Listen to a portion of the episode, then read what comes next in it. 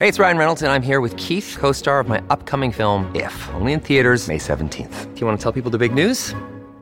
All right, I'll do it. Sign up now and you'll get unlimited for $15 a month and six months of Paramount Plus Essential Plan on us. Mintmobile.com slash switch. Upfront payment of $45 equivalent to $15 per month. Unlimited over 40 gigabytes per month. Face lower speeds. Videos at 480p. Active Mint customers by 531.24 get six months of Paramount Plus Essential Plan. Auto renews after six months. Offer ends May 31st, 2024. Separate Paramount Plus registration required. Terms and conditions apply if rated PG. Coming up on 5 Minute News. US Appeals Court denies Trump special master request in documents case. Biden and Macron vow to hold Russia to account on Ukraine. And hospitals respond to a spike in respiratory viruses among the young. It's Friday, December 2. I'm Santa Templeton. A unanimous federal appeals court has ended an independent review of documents seized from former President Donald Trump's Florida estate, removing a hurdle the Justice Department said had delayed its criminal investigation into the retention of top secret government information. The decision by the three judge panel represents a significant win for federal prosecutors, clearing the way for them to use the documents which were seized during an FBI search of Mar a Lago as part of their investigation. It also amounts to a blow to Trump's lawyers, who for months had said the former president was entitled to have a so called special master conduct a neutral review of the thousands of documents taken from the property. The decision was a unanimous opinion from the panel of Republican appointees, including two who were selected by Trump. In it, the court rejected each argument by Trump and his attorneys for why a special master was necessary, including his claims that various seized records were protected by attorney client privilege or executive privilege. It is indeed extraordinary for a warrant to be executed at the home of a former president, but not in a way that affects our legal analysis or otherwise gives the judiciary license to interfere in an ongoing investigation, the judges wrote. A Trump spokesperson said the decision was purely procedural and did not address the impropriety of the raid and promised the ex president would continue to fight against the Justice Department. The presidents of the United States and France said they would hold Russia to account for its actions in Ukraine as the European Union reached a tentative agreement on an oil price cap to squeeze Moscow's export earnings. Joe Biden said he would be willing to speak directly to Russian President Vladimir Putin about ending the war, but that there was no sign of that happening.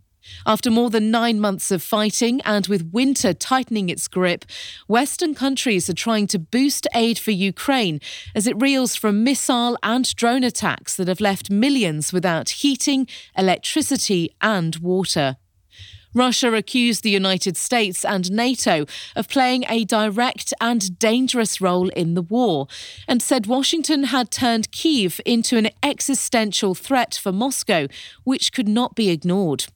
Fighting continues to rage in eastern Ukraine, with reports the town of Bakhmut is the main target of Moscow's artillery attacks, while Russian forces in the southern Kherson and Zaporizhia regions were on the defensive.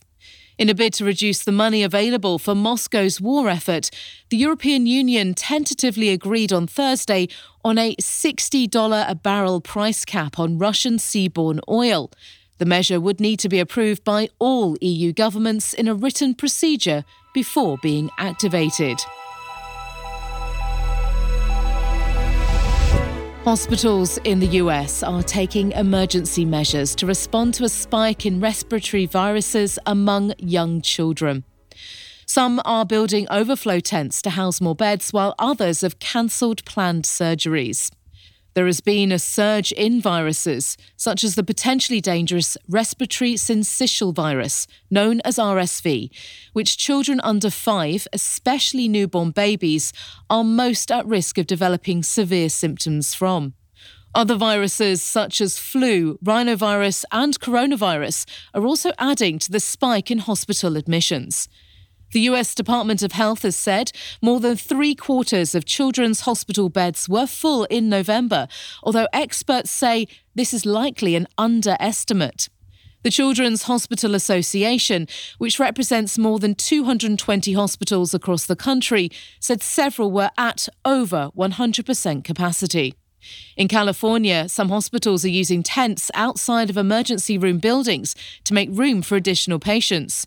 In Oregon, one children's hospital has had to take emergency steps to allow more space for children in its intensive care unit. Experts believe cases of RSV and flu have surged this year because protective measures like mask wearing and social distancing during the coronavirus pandemic protected some children from exposure, leaving them more vulnerable to infection as people relax those behaviours. You can subscribe to 5 Minute News on YouTube with your preferred podcast app. Ask your smart speaker or enable 5 Minute News as your Amazon Alexa flash briefing skill.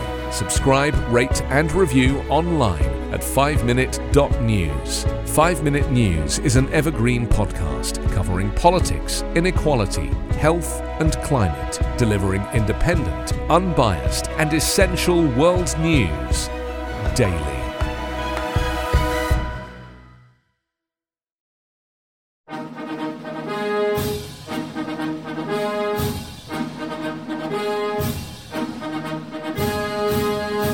We often hear about the individuals who took the oath of office to become the chief executive. But what about the other people who play a role in each administration or the events that may not be as well known, but that contribute to the reshaping of the office of the American presidency? On the presidencies of the United States, we explore each administration beyond just the person holding the highest elected office in order to better understand the history that brought us to the modern day presidency. I hope you'll join me on this journey through the annals of presidential history. Presidencies can be found anywhere fine podcasts can be found and is a proud member of the Evergreen Podcast Network.